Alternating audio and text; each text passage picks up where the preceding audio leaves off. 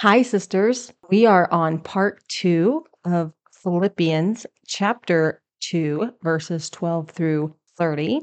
And today we are going to be going over verses 14 through 16. Have you ever felt like all that you do, are people even listening? Is it making a difference? All the service and the sacrifice, the prayers and the preaching?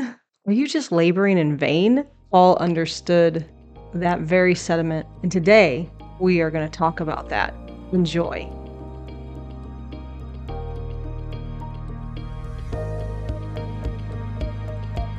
Hey, family! Welcome to God's Word, Transforming Lives. Are you ready to dive deeper into your walk with Christ? Do you desire to learn His Word with a greater understanding that applies to your daily living? Do you feel like you're in a vicious cycle of victory and defeat? My name is Amy, and friend, I was so frustrated with my faith walk for decades. No matter what I did, I could not escape the symptoms that trauma from my childhood left me with. Not only that, I didn't seem to experience any victory that I read about in the Word of God. And even worse, I couldn't see it or experience it in my church life either. It all left me feeling even more confused and more empty. I knew Christ was the way and the truth and the life, and I knew His Word was the answer. So finally, one day, I got fed up with living in defeat, and I became determined to find the Jesus of Scripture. I discovered true faith in Christ and had to unlearn much of what I had been taught. With God's Word and His Spirit, I have been free from anxiety, post traumatic stress disorder, depression, and suicidal thoughts for almost 15 years. And I have learned a tool set to overcome my past trauma and losses. God's Word has transformed my life. If you are ready for truth and transformation, then hop into the slow cooker with me and let's marinate together in God's Word. Did you know I have a free sisterhood community of women just like you? Women who love Jesus and they love one another. They too are looking for that deeper walk with Christ and they love learning His Word. If you pause right now and click the link below in the show notes, it'll take you right to the Facebook group we look forward to getting to know you. All right, so we're going to go into this next section here. Uh, we're going to go into verse verse 14. Do all things without complaining and disputing. Ooh, man, these are the snares that we need to work out. These are the snares right here. He's going to name some snares. Complaining. When we complain and grumble, we we're saying we're telling God that we're not content with his sovereignty in our life that we're not content with the blessings in which he's given us. Remember, not having that grateful heart, not having a thankful heart, that is so displeasing to the Lord. So displeasing. When the Israelites would grumble and complain, they would get in trouble. Like that's, you know, got, matter of fact, they're grumbling and complaining. They didn't get to go into the promised land. Everyone over the age of 20 didn't get to go in. They all died in the wilderness because they were grumblers and complainers. They were not satisfied with what God was doing. Matter of fact, I think it was uh Koran, I think it K O R A N, I believe it was him that um him and he was leading other people to uh usurp the authority of Moses. They didn't like how Moses was leading. They didn't like who God had chosen to be to to be the authority over them and so they started complaining against moses and they they they got angry and they were like we want you to give us a new leader. We want a new we want a new pastor or a new leader whatever you want to call it. He wasn't a pastor but you know what i'm saying? Trying to bring it up to date for us. And you know and we want to go back to egypt because we are not satisfied with how things are going here in the wilderness. We are not satisfied with what you're doing, God, and what you're and the leader that you chose and what you're doing. So we want a new leader and we're going to go back. We want to go back to Egypt. And God was so upset with them for their grumbling, their complaining, and their disrespect of who God had chosen to lead uh, this particular mission. And they, they end up, all of them, their whole families died in the wilderness. He killed them all in one day, just wiped him out. You know as an example of the grumbling and the complaining and the usurping of the authority in which god has put into place. And i could do a whole um, teaching on that alone. But you know when we complain we we cause disunity. We um we're not pleasing the lord um, it also causes disputing to start happening. I think that's what was going on with these two women that we're going to talk about when we get to chapter four that were causing disunity. They're complaining, they're not happy with one another. Then they start fighting with one another, and then it spreads. It's like a cancer, and it will just spread in a ministry. And if it's not dealt with, it will just it it can just destroy what God is doing, and that just does not bring God any pleasure whatsoever. And it will it just harms our walk and we need to have enough love and respect for god that what where he has you in your life right now the season that he has you and it may be a difficult season. I never want to take from that. And god understands. He knows. We are going to go through difficult seasons. Remember we talked about philippians 1 where he says it's granted to you for salvation but it's also granted to you to suffer. And jesus warned us you know that we were going to go through various trials and tribulations. We were going to be kicked out of the church. We were going to be um, made fun of. We were going to be mocked and some people are going to lose their lives for the gospel and they are. Our brothers and sisters around the world are losing their lives for the gospel of jesus christ. We might get made fun of on facebook or maybe our family members stop talking to us or maybe you have even lost um had to leave a church because they were unwilling to submit to the word of god and you've had to confront things and so then they all turn on you because you left. These are painful things. These are things that that that, that really can devastate your walk. But we need to count it all joy when we find ourselves in these various trials and tribulations and not complain and not cause division and not, you know, question God's authority or what God is doing. Because everything that He is doing for you and me, it will work out for your good and my good and His glory. That's a promise. If you love Him, if you are His, then anything the enemy throws at us, anything that anyone does against us, we can have joy because we know that he's going to work it out for our good and his glory. We still feel the pain. We're not going to dull the pain. We're not going to say we don't have feelings. We're, but we are going to say, I'm not going to complain about this and I'm not going to dispute. I'm not going to cause division. Verse 15 that you may become blameless and harmless children of God without fault in the midst of a crooked and perverse generations among whom you shine as lights in the world. See, when we complain and we comp- we dispute and we argue and we debate and we do all these things, you know, then we can have fault found in us. We're walking just as the world walks. Isn't that what the world does? They walk in disunity. They're complaining about each other. They're always complaining, always disputing. Somebody's upset with somebody. There's always chaos. We're to come out from among that and be separated. Remember, Jesus is coming back for a bride without spot and blemish so that you may become blameless and harmless. So we are blameless. So nobody can file an accusation against us because we're walking in the fruit of the Spirit. We're walking in the love and the joy and the peace and the faithfulness and the goodness and the gentleness and the kindness and the self control. And so they can't find fault in us because we are to be those lights that are shining so brightly in this perverse and crooked generation. And every generation is perverse, but it is getting more perverse, right? As because we are getting closer and closer to the return of our Lord, always a day closer to when he's going to be coming back for his bride. Even though it's been 2000 years, we're still always a day closer. And we can see the perverseness and the crookedness and the darkness and the evil that is just expounding in this generation and just as generations before. But we are the light of Christ. We are the ones that shine bright compared to like the stars. We're compared to the stars in the dark sky. Because if you would shut out all the light, all the um, you know, fault the fake light or whatever, electricity, whatever, and and just go out at night, we have just enough light because the stars. They shine so bright in the darkness. And that is us. Even though we are in this wicked and perverse generation where, where they're now calling evil good and good is now being called evil. And oh, but we are the children of the light. We are the children of God.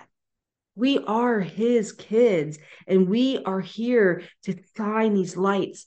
But our lights dull our lights become dull when we are complaining, when we're fighting with one another, when we aren't walking in love and unity, when we are allowing the world and the world's patterns and systems to take over, when we're trying to look like the world in the name of Jesus, that's something that has really taken the dullness it really has taken the light away from the, the modern church in my opinion is we have tried so hard to look like the world in, in the name of jesus thinking that's how we're going to save people.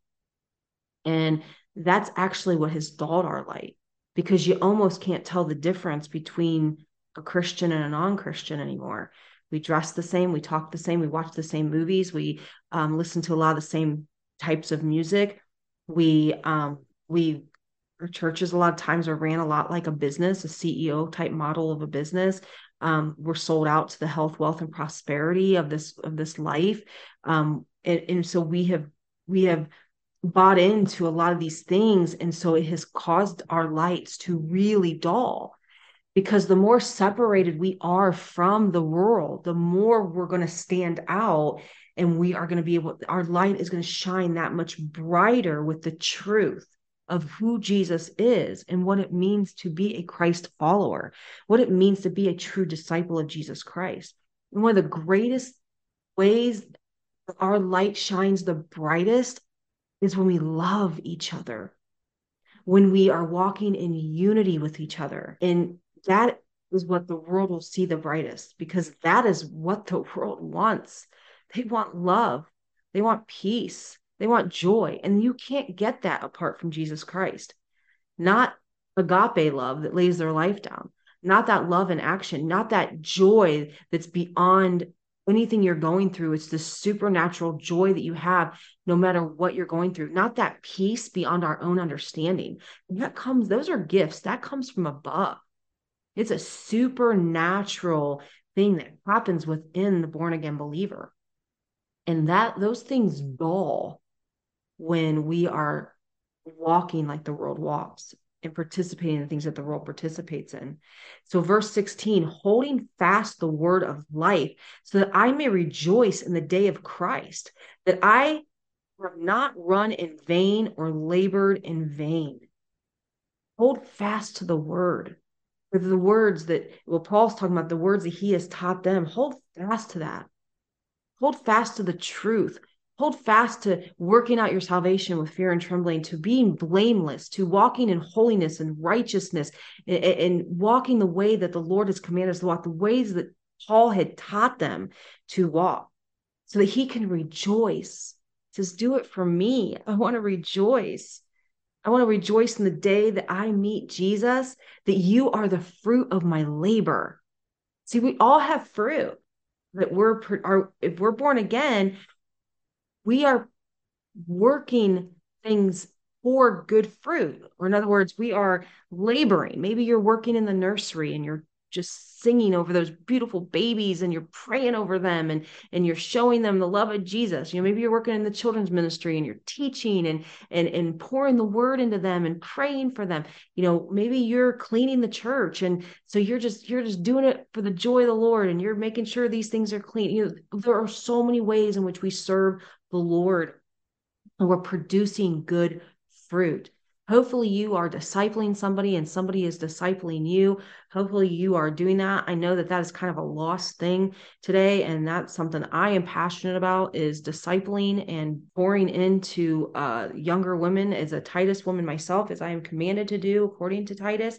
And so, and I want to know that I'm not laboring in vain that I love when I see the fruit of the of the people of the beautiful women that I am I am discipling and pouring my life into and and and, and living by an example before them and serving them. And when I start seeing them you know blossom in their gifts and they're out there serving and they're loving people and then they're you know picking up people and and and, and discipling them and teaching them and oh nothing brings me greater joy.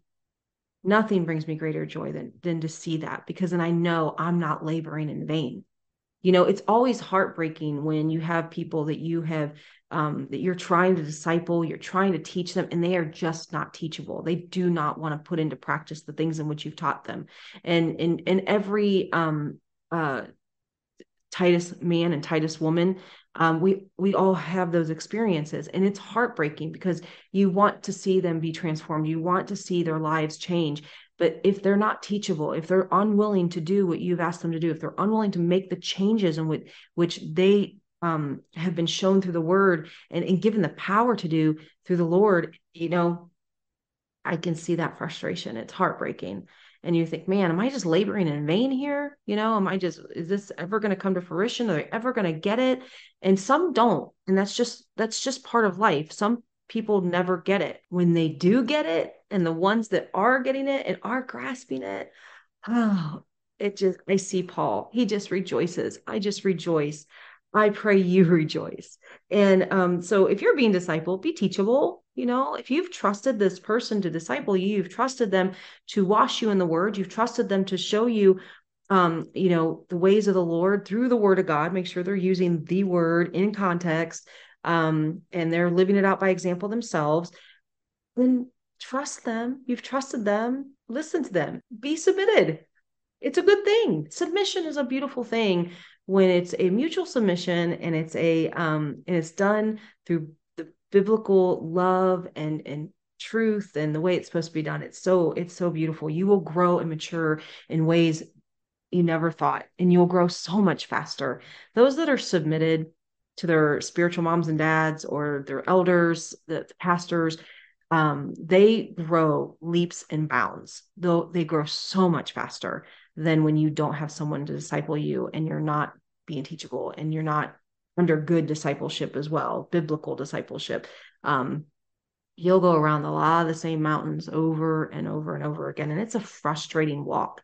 And our walk, though we have trials and tribulations, shouldn't be frustrating should be exciting and joyful and amazing. And even in the hard times like i it's still like you can see the goodness in it because god's in it. They so paul is saying there that he did not labor in vain. So i pray that you are not laboring in vain and and that also your your elders your pastors are also not laboring in vain over you and that you are producing that good fruit that they can rejoice in, just be proud of and excited for. And if you don't have that, contact me.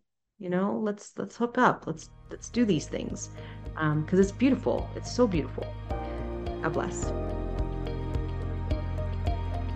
Family, I hope you enjoyed today's episode. If it has blessed you in any way, would you give me 30 seconds and share it with a friend of yours. One more small little favor, if you would. Head over to whatever podcast source you're listening to this on and give me a five star review. That would be so great. It helps get the episodes out there to other people who may be wanting to learn God's Word.